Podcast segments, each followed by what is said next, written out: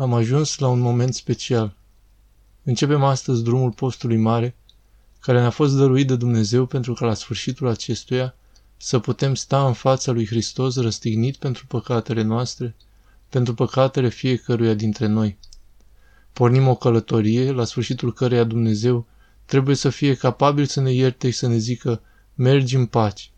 Pentru aceasta trebuie să începem să ne iertăm unul pe altul. În calitate de judecător, Dumnezeu niciodată nu se roagă pentru moartea păcătoșilor și nu întoarce fața sa de la nimeni. Dacă ar exista un singur păcătos în lume, Hristos ar alege să moară de câte ori este nevoie pentru acesta.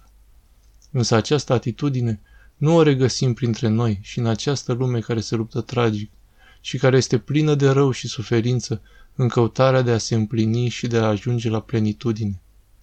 Să învățăm să ne iertăm unul pe altul, să învățăm să iertăm pentru a-l putea simți pe celălalt ca pe aproapele și astfel să ajungem să ne putem ruga într-un singur duh și cuget.